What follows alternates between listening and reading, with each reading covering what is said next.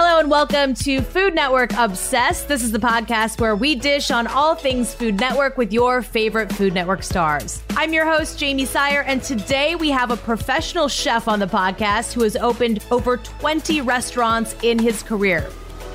We talk all about how the restaurant industry has changed over the course of his career, how New York has shaped his culinary perspective, and his experience mentoring and coaching struggling chefs on his new show. He is an accomplished chef, the culinary director of BLT Restaurant Group, and the host of Food Network's Chef Bootcamp.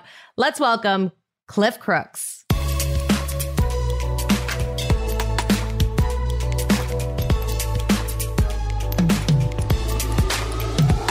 Cliff, welcome to the podcast. How are you doing today? Fantastic, Jamie. Thanks for having me.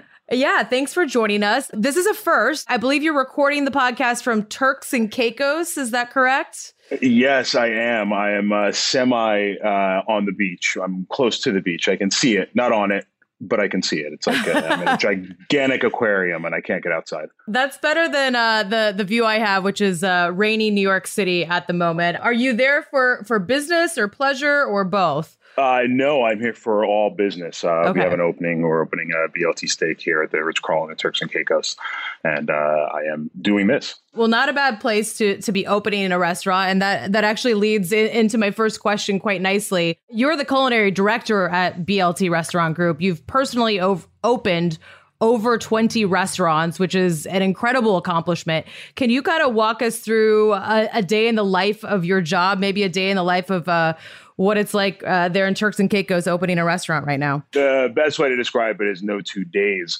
of my life are exactly the same, which is you know part of the maniacal enjoyment of what I what I'm privileged to do for a living. You know, it's it, it ranges from you know anything from menu development to staff and crew development, training new chefs, uh, sometimes retraining existing chefs, uh, working on you know processes and all of that. You know, what is semi boring stuff to a lot of people, but it really helps with day to day operation. And the fun part of it is occasionally getting to actually cook and physically work, physically work and handle food whenever uh, possible. What, what would you say is the most challenging part of your job? The most challenging part, definitely the human aspect. You know, restaurants require people. It's one of those things that it's not easily automated, um, or at least every single position does not have the ability to be automated, and no two people are alike. The human component and you know one's you know, attitude or how they woke up, uh, you know, on which side of the bed on a day to day basis uh, does come into play a lot. You know, you could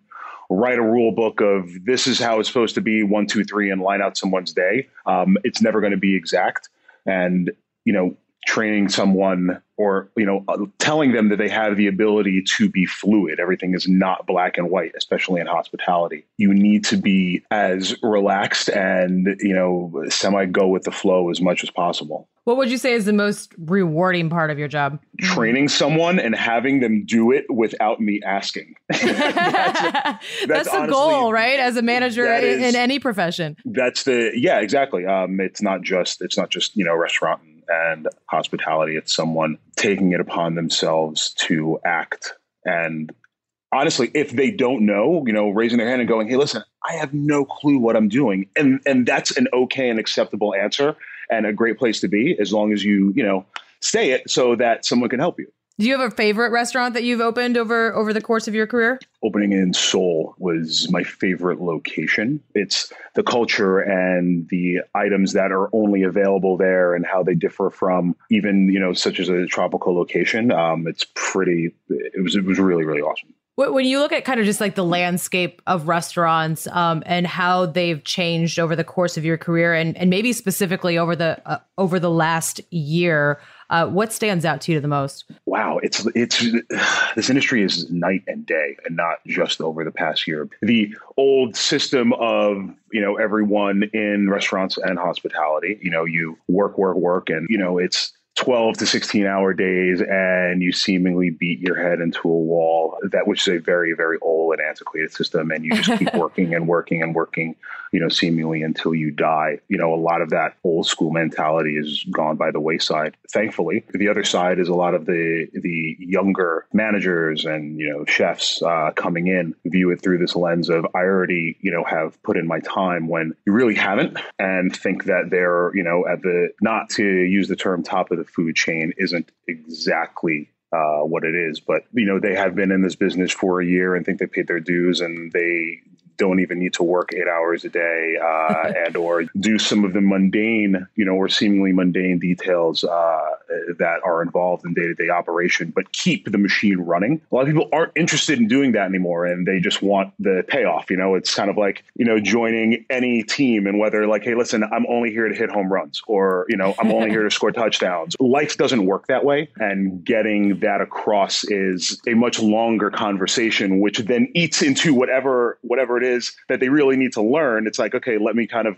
reorganize your brain to the reality of where your career actually is right now and move forward. I love a bit of moxie. I love, you know, cocky individuals, you know, to a point because that that just means you have a lot of chutzpah, which I do really, really love. But, you know, keeping it tamed and, and knowing when it's appropriate to kind of flex whatever muscle you have is very important. I, I feel the same, you know, sometimes when people reach out to me about their upcoming television career and, you know, I feel so old when I tell them like I used to carry my own camera and shoot all of my own stories. Yeah, no, no, no. That's like it's like that's great, but but I just want to start where you are. Yeah, exactly. Like how do I get there? Like, well, let me tell you a story. Um, as you look ahead to the future, what what do you think? What do you think the future holds for the industry? You know, cuisine moving forward as as we've seen kind of some of these like innovative things i would say over the last several years where where do you see the industry going you know had we not all lost uh, you know a year of our lives. You know food is still food. And there was that you know the mumbles and rumors of you know things such as fine dining dying which will never ever happen.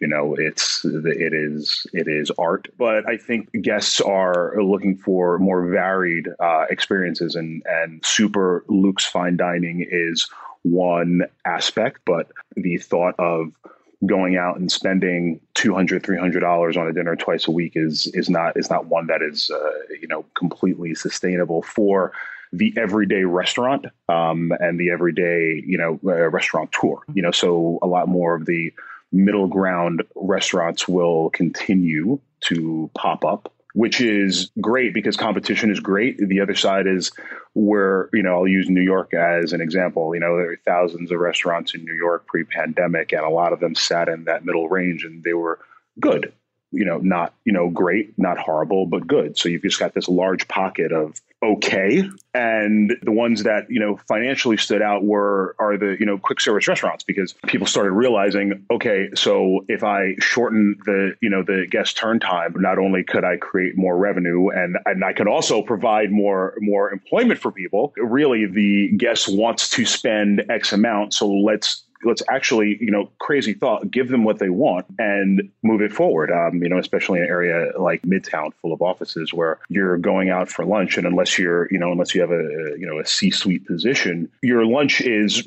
uh, you know, an hour or 45 minute lunch, which really goes by super fast. So you've got to get out, get what it is, and either get back to get back to your desk or your cube or you know scoff it down eat it really quick and still then get out and travel back to the office. And you know traveling in new york is not the fastest trip sometimes. So you know figuring out ways to shorten that guest interaction where they're still happy with their service they're getting exactly what they want and then they're out. And and and then we have everything that's just in the middle. So when you get out and it's like you know seven eight o'clock and you you know you want to enjoy a dining experience but you don't want to pay you know 100 plus dollars uh, a head uh, those things are there for you. And you've been in New York for for some time now. Has has this always been home, or did you move to New York specifically for your culinary career? Uh, no, New York. New York has always been home. You know, I've lived. I've I lived. Uh, on the West Coast for a little bit of time. It, you know, it's absolutely beautiful. You know, I'd love to go on vacation there, uh, but I, I, I am a New Yorker. I've yet to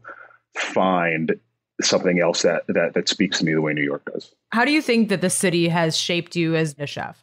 It's it's so culturally diverse. If you're unfamiliar with the cuisine, there there are a lot of places for you to go and happily, you know, go down a rabbit hole and and and try to experience what what the authentic side of that cuisine looks like and if one chooses to to pay homage to it and then if not and you just think it's absolutely freaking delicious then there there are many many other places like it yeah i, I love the city there's no there's, there, really is no yeah I, I feel the same, and uh, I know a lot of listeners uh, have have given me feedback. They always like to hear, you know, chefs' favorite restaurants in their own cities. So, what are your favorite restaurants in New York City right now that that are not your own?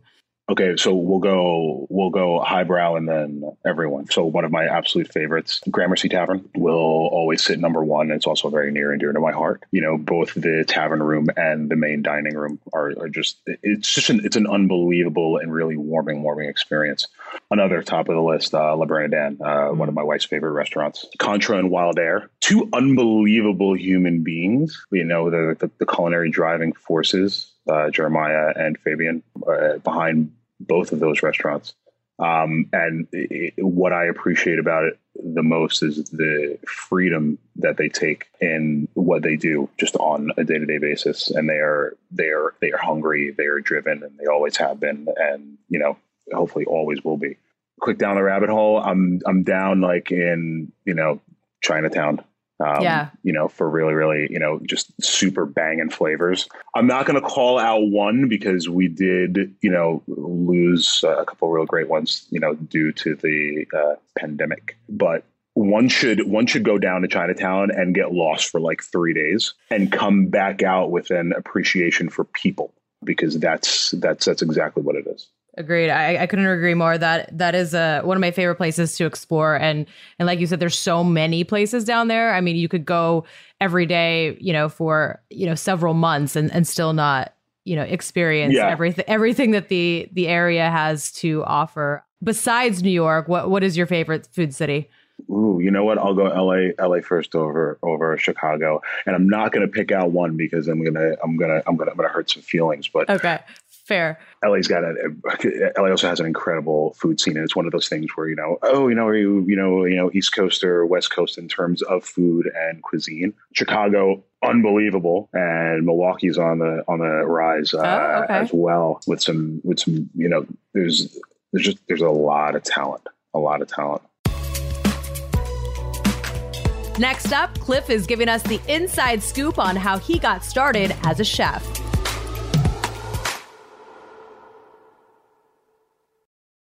I, I want to go back a little bit. You know, before Cliff, the culinary director, before Cliff, the chef, what what was it that that initially sparked your interest in in cooking? You know, it was I, I you know, truth be told, it was it, it was an accident. Really? I um yeah, I wasn't I it was, you know, like studying exercise science and working in restaurants because everyone needs cash. I'd been working in restaurants uh, even when I was in high school and at one point a restaurant a restaurant I was working at. I was bartending, and it's like a slow a slow Sunday service, and the the chef I was working with would you know go out on Saturday nights as most chefs do after service and get you know a little a little a little too toasty and leaving one uh, unable to function the next day. And guests would start rolling in early because it's a Sunday and no one's really eating late. And he's kind of semi passed out in this office that's you know off, right off of the line. And I'm like, hey, listen, like there, you know, I have like three guests at the bar that, you know, I have like an order in for the past 10 minutes. And he's like, oh man. And I'm like, all right, why don't you just tell me? It was like, like you know, small things. Like, why don't you just tell me what's in it, and I'll just bring it to you. So right off of this line, he's kind of, you know, you know, half assed out in a chair, and I'm there, literally putting in a pan and doing what he's saying, and like I bring it to him, and you know, first he was like, no, no, no, no, no, start all over again, and then I got it,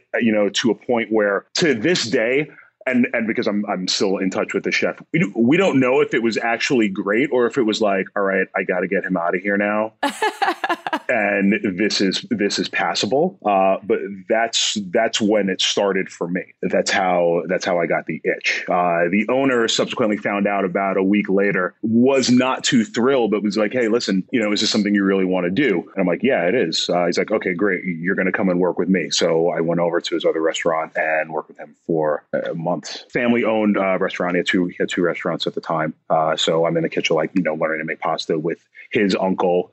Um, and this is way, way, way, way, way back in the day. So with, yeah, there's this kid who you know absolutely knew nothing. You know, with you know an opportunity to see, look, and taste, and everyone had a, had a lot of patience for you know what had to be my stupidity at the time. But uh, yeah, but it, it, worked out. Uh, I would say. I know you also spent some time um, in Taiwan when you were when you were younger. How much did that influence just you know your your culinary point of view? You know, I if you asked me then, um, I wouldn't have been able to answer that question. Now, just my appreciation for culture. And when I was when I was younger, it was very very different, and I absolutely loved it. When you know, my parents told us that, hey, listen, you know, we were we were gone for almost five years, and like, hey, listen, we're moving back to the states. I definitely chucked a tantrum. I was like, no, absolutely not you know i love it here. I don't i don't i don't want to move. I don't want to go back. It definitely as i got older uh, i still harken back to a lot of the flavor memories that i have from being a kid and being there. It's very very near and dear to my heart. How would you describe your your personal cooking style? Clean where applicable. I'm not a, I don't, I don't like over, you know, anything too fussy. You know, I, I want it to taste like what it is, um, with a dash of something that there's no way in heck you could a- absolutely do yourself at home because why would you be ordering it from me? That's a good point because yeah, if you can do it at home, why why pay the premium in a restaurant to go uh, out, right? Yeah, exactly. I'm curious to know if you had watched Food Network when you were kind of up and coming, and the second part of that question, if you ever imagined that you would be, you know, part of the Food Network family as you have become. I, you know, very loosely watched Food Network. Um, Food Network wasn't the same when I was, you know, early teens as it was when I was, you know, let's say, you know, high school, college. That's when I, I really started watching Food Network. Food Network to me before was watching my Nana cook and really just bothering her all day um, and, and, asking her and, and, and, being able to ask her way too many questions, retaining absolutely nothing, but just being that, you know, kid in, in the kitchen and surrounded by women who could just cook their butts off as I got older and then really, you know, like realized what Food Network was. Like, you know, all the chefs on Food Network at the time are, you know, and, and still like, you know, demigods, you know, just like, like awesome. This is so cool could I ever have imagined? Absolutely not. There's no way I would have imagined that I would be in the presence of and so close to you know so many amazing chefs well now that you are part of the family what what is your favorite part about kind of being in that network of chefs that, that you speak so highly of that somehow they still tolerate me uh, without me without me being you know i'm always upfront and honest uh, you know sometimes to a fault i would admit but i don't know everything you know and you know being able to again be surrounded by people who also probably don't know everything but especially in this world know a lot more there's also that point where no one, you know, no one on Food Network before looked like I do. So I am often reminded of it and I'm like, yeah, okay, whatever. And then I stop and I'm like, oh, wait, yeah, I guess you're right. The best part about it now is other people who do look like me going, wait a minute. Okay, so there is a chance and it's not easy I couldn't tell someone exactly how to do it because I don't exactly know myself. I know I've worked hard. I've done all of the necessary things personally within myself to be a better person than I was before. And the rest of it's dumb luck. dumb dumb luck plays its way into a lot of things. Dumb luck is is a lot of what you know restaurants are. You know you know people are you know incredibly talented and very well funded and it just doesn't work. I got lucky. That's that's the it's the truth. I somehow have an ability to relay information in a way that people respond to and in a positive way. You know, when every when everyone else around me seems to be okay with it, so I just keep doing it. You know, I'm like, that's the secret. Just keep doing it. But no, I mean, I think, I mean, you bring up a great point. You know, representation is so important. You know, the, the, thought that there might be, you know, a kid out there, you know, just like you were in high school, you know, working in a restaurant, you know, looking at you and and thinking to themselves like I can do that. You know, what does that what does that mean to you? Everything. It means everything. Having someone succeed, A, and then be the best possible version that they want to be of themselves. If I can have a hand in that, then like that's that's it That's I'm it. good. Well, I, I think that that expertise, that honesty, that inspiration, I think those are all reasons why you you are the perfect host and mentor for you know Chef Boot Camp, uh, the Food Network show, where you basically put you know struggling restaurant chefs through a series of challenges. You're testing their culinary skills. You know, they're trying to prove that they have the talent to succeed. What is your approach to working with these chefs and giving them, you know, the constructive feedback that they really need to grow and, and improve on their skills? Blatant honesty. That's the key. That's all. And again, it's not a secret. The approach is having having someone be as as straightforward with you as possible to get you from point A to point B without sugarcoating it. And I'm not here to like I would love to be everyone's friend, but your position is on the line, which means that your income's on the line. So then your family's livelihood is on the line. The livelihood of the restaurant owner that is you know not only paying your salary but then funding the rest of the lunacy that goes along with running a restaurant all that's on the line. So everything is everything is uh, absolutely interconnected. So if we all can agree all right from the point let's let's let's all get on the same page. This is why you're here. And we're going to deep dive into what the issues are so that we could speed up the process and get them fixed. At the end of the day, um, I'm not I'm not a miracle worker. It, it really it takes that individual really buying into why they are there and what I'm telling them in order for them to have a successful journey through boot camp. Without that, it's gonna be rough. It's definitely gonna be rough. But then again, but then again, such is life it's not it's not taking someone who's a home cook and turning them into like Joel Robuchon by you know the end of a three day camp, but it's taking them from where they were and whether it's you know adjusting their attitude because at the end of the day we all need a smack in the butt at no matter what level we are in life sometimes you know taking them from that and you know moving them along the line of okay great you know uh, you know maybe I didn't realize this about myself a or wow, I need to kind of keep my mouth shut and, you know, really focus more on what I'm doing and then I can be more successful or whatever the case may be. It's about the chefs. And most of these chefs are, you know, are on the show because their own restaurant, you know, nominated them for, you know, needing to improve in some way. I mean, that's kind of rough. I mean, you mentioned your brutal honesty. I mean, what's their attitude and and how receptive are they to the coaching? you know some are some are more receptive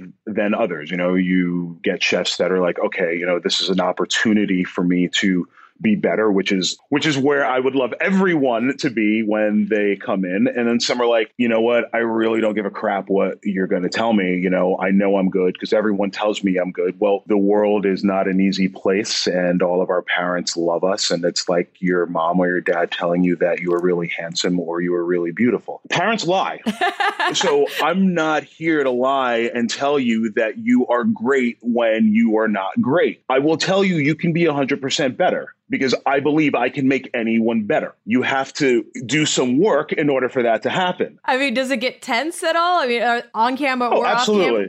I, how do you handle that? Absolutely, absolutely, it gets tense because it's emotion, and it should be emotional, and it should be tense because it's not a game. The best part about doing this show is, for some reason, Food Network allows me just to be myself. There, there are no scripts. It's not, hey, you know, say this or get someone to do this.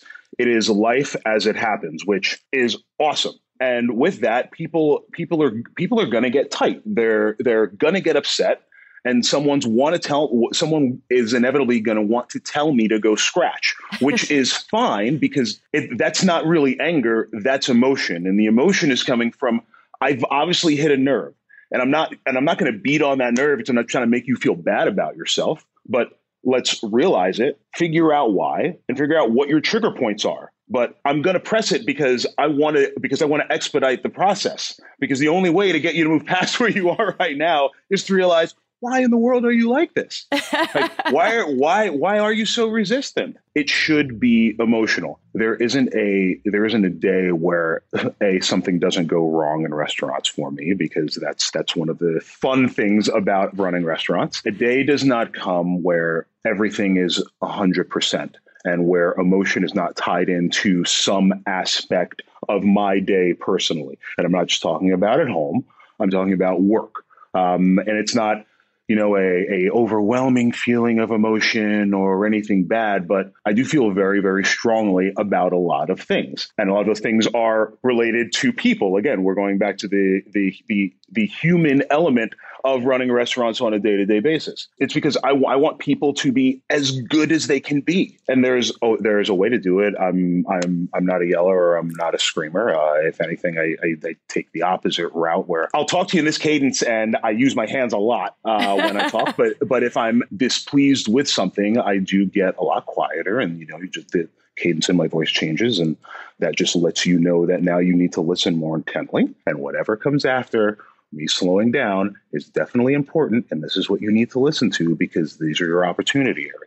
What is the biggest mistake that you you see these restaurant chefs making, you know, in general? I don't think there's I don't think there's one common thread issue. I think it's chefs losing themselves somehow in what can be very monotonous at times and getting focused more on I just want to cook. Well, while cooking is uber uber important, um, it's it's a it's a it's a component within what your total duty is. Um, you know, and then some chefs just want to do everything else other than cook and then forget that you need to you need to watch your quality but then in order to watch your quality and know if someone's doing it correctly you need to do it better than anyone else that works for you so that gets lost and there's the owner component where it's oh, I have someone back there to handle it and then I don't need to manage it. But you're paying that person. So, you know, it's like having an accountant that uses crayons when they do your taxes. You know, like, well, well, okay, let's look at the body of work that you're paying for and then realize, you know, are, are you okay with this? Is this mediocrity to you? Okay, now how are we going to fix it? And then having that conversation gets really difficult. It's a hundred times more difficult when it's family either in the back or, you know, there's you know a son or daughter running the kitchen or running the front and mom or dad are in the back or vice versa it gets pretty hairy. It gets pretty hairy it's a, it's challenging for sure. Um, and I, I know you faced a, a, new challenge when you recently competed on Tournament of Champions this past season. Um, you yeah. went up against Tiffani Faison. Um, this is probably the most talked about show on the podcast for good reason because you know it's it's full of complicated challenges. You've got you got the upsets. You've got you know the the competition, the sports aspect. How was your personal experience on that show? Oh, it's fantastic absolutely fantastic. It is. It is you know the it's it's a sport. It is. It's a sport. You have to be ready to play. There's no training per se. It's a sport that is 80% mental. Movement is one thing and you know it's 80% mental and 20% speed and accuracy. And in that 80% mental it's it's knowing how to play the game properly. Going up against tiffani who it was i mean uh, tiffani's crazy talented, like ridiculously talented. But we weren't competing against each other. We were competing against ourselves and happened to be cooking on the other side of the other person. Is it the toughest competition show out there, you think? Hands down. Yeah. there's no, there's no, it is because it's not it's not just straight cooking. And, and you have you have the randomizer in, play. That's the worst. That's the worst creation. I mean, it'll it'll mess you up. What's your what's your randomizer kryptonite? I don't know. That's a that's a very that's a very good question. Only because it does change, and if you thought something you didn't want was up there, they've now inserted something secretly that you really really don't want that actually trumps trumps whatever that was. They they do a great job with with a horrible horrible piece of equipment. It's really unbelievable. Like really unbelievable. Like I can't express I can't express enough how how horrible it is. You have nightmares. Uh, no, that's a good point. It's probably a good idea not to say what your kryptonite is because you know if you go back on tournament champions, that will 100% be uh, on the wheel when when, when it's your yeah, turn. it's like well, it because then it turns into you know it's like manifest destiny. Like you know uh, I don't want you know, I don't want like, you know, a, like a hot water bath and like a roll of duct tape. And like all of a sudden he'll spin it and it's like, oh my goodness, like, like how did this happen? It's exactly what I thought. No, it's a, that's a good strategy. Uh, no, we've so we've seen you compete. We've seen you also as a, a judge uh, on Worst Cooks in America. What what is your favorite part about judging that show? The fact that you know judging Worst Cooks. The best thing about it is the fact that they they are that they're still called worst cooks because what what whatever they're presenting in that final judging round is actually very very good. And don't get me wrong, like we can all sit and nitpick about almost anything, But what they're able to accomplish with you know these you know worst cooks from start to finish is really really amazing, really amazing, and the quality of food is i mean completely i mean it'll blow you away. You're you're eating it with the intent to nitpick and then you're like unless it's you know unless it's really bad and you know that's just how life is sometimes. You can make something a million times and then you know it's like i don't know what happened today. But it's been very very good. You're also a judge uh, on battle of the brothers. Uh, i still as good as you say that you know, judging worst cooks is at, at the end, I would have to imagine it, it's quite a, a different judging experience uh, on Battle of the Brothers. Oh, it's like night and day, especially because you you get to see the complete arc. You know, judging worst cooks, it's blind, right? So you come in, and when you at home see, you know, the different episodes leading up until the end as a judge, you you're not a part of any of that. You're there solely for that final taste. Um, Battle of the Brothers was pretty dope because you get to see you get to see the complete line in everyone's story and how they move through and working with Michael and working with Bryan and these chefs pick up a lot of different tips if they're smart very quickly and use these tools throughout the preceding rounds. They put out some really good food, you know, and, and the, you know, look, the Voltaggio brothers are the Voltaggio brothers. I mean, there's no, I mean, like, you know, I, I, could be on a desert island with the two of them and not worry about eating because I know, I know something's going to, you know, they're just going to whip something up. Yeah. Yeah, exactly. Exactly. And it's going to be, and it's going to be great. Um, you know, two, two completely different styles, but both are really, really really exceptional. Well, this has been so much fun, but we we do have to wrap things up. So I'm going to finish off with some rapid fire questions, and then we have one question that we ask all, all of our guests here on Food Network Obsessed. So I will start with the rapid fire moment you are most proud of in your culinary career. Ooh, one particular watching cooks become sous chefs and become chefs and then going off and leaving and you know flying out of the nest and still keeping in touch with them and watching watching their their careers become as fruitful as they want them to be. Dish you crave most often? Ice cream. Mm, what flavor? Anything anything that's got goodies in it. Nothing chewy so no gummy bears or like hard candies but i, I like anything else. Anything else? Okay.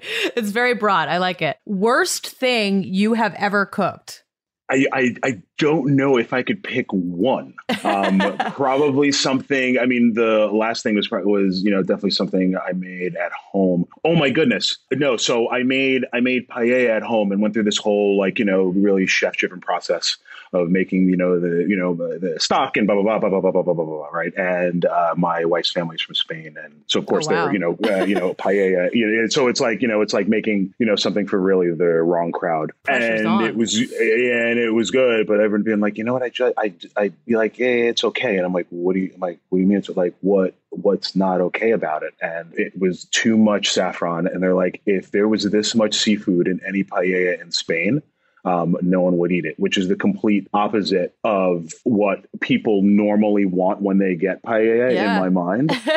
it, it, it, honestly just, I mean, it, was like, yeah, it was okay. There, there, there's that, there actually, there, there, there've been a lot of times when like I'll go to make something and I'm like, wait, can I cook? Like, I don't know. Like, I do this for like, I do this. I do this for. I do this for a living. Actually, there are a lot of times at home where I cook and and I'm like, wait, like I can do this all day, every day, but like on like a Sunday at home, like I'm like the worst cook ever, and I'm like, uh, yeah. I, I mean, sometimes you you know you just have to. You can't be on all the time. Yeah, no, that's what it is.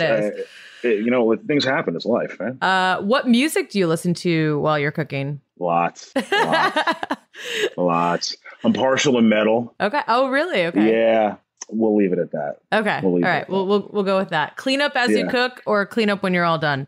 At work, hundred percent. You know, and it's not just it's not just setting the example, but at work, definitely clean as I go. Uh, at home, I'm probably a mess. Yeah. Um, I use way too many things, and this is obviously I'm quoting my wife here. I use I use way too many things, uh, and if I'm cooking at home, there's probably a cocktail in my hand, so I'm really not looking forward to cleaning, and then I leave it uh, until the end and that's that's one of those do as I say, not as I do when I'm home moments. Yes, for sure. Okay, fi- final rapid fire question: favorite takeout order? Thai pad see ew. Mm, okay. Yeah. I like that one. So our, our final question, we, we ask everybody this uh, final question on, on Food Network Obsessed. So the, the menu for your perfect food day. So we're talking breakfast, lunch, dinner, dessert. You can cook, somebody else can be cooking for you. You can spend as much money as you want, you can travel wherever in between meals. So basically, there's no rules. Just we want to know breakfast, lunch, dinner, and dessert. Champs and oyster omelet. Oh, Definitely want to go get ice cream. Definitely want ice cream as a snack before lunch. okay. I like that mid morning snack of ice cream. Go for a walk so I can make room for a, a big. I I definitely want whole fish for lunch. Mm. Um, really, really like super, super simple with like lots of sauces and lots of just like green raw components. Dinner, Sicilian, Mm. pepperoni. Yes. Anywhere in particular? no, not going to call it out. Okay. Not gonna- I'm not going to say. I'm not to. I'm not. Gonna, I'm not to say. Well, I'm not to say one Yeah. specific. But there's lots Yeah, to choose no. from in New York for sure. Yes. Yes. Yes. So so dessert are you doing like ice cream again for dessert or is there something else? no. So second dinner, I probably want two. Oh, slices second of dinner, okay. Sicilian. Okay. I probably want two slices of Sicilian, and then I want pork buns. Oh, all right. I like Yeah. that. I like Yeah. that that combo. No second ice cream. I will Okay. finish them off with cookies. Okay. All right. Chocolate chip or something else? Anything round or Anything round and baked with sugar in it. yeah. I'm not a. coo- I'm. I am. I am. I am not a, uh cookie highbrow. Uh, Okay. Yes, I wanted. I want. Uh, I want. I want sugar. Um, and in and in round form. That's really what I'm after. Okay. I think I mean I think that sounds perfect. Uh, I mean it's perfect to you. That's and that's the most important thing. Um thank you so much for taking the time to chat. This has been a blast and uh, continued success in your uh, Food Network career. Thank you, Jamie. I appreciate it. Such a great time getting to know Cliff a little bit more intimately. There are some days that I feel like I need a chef boot camp myself. You can catch Cliff at the judges table on Battle of the Brothers and more on Discovery Plus. As always, thanks so much for listening and make sure to follow us wherever you listen to podcasts so you don't miss a thing. And if you enjoyed today's episode, be sure to rate and review. We do love it when you do that. That's it for now. We'll catch you foodies next Friday on Food Network Obsessed.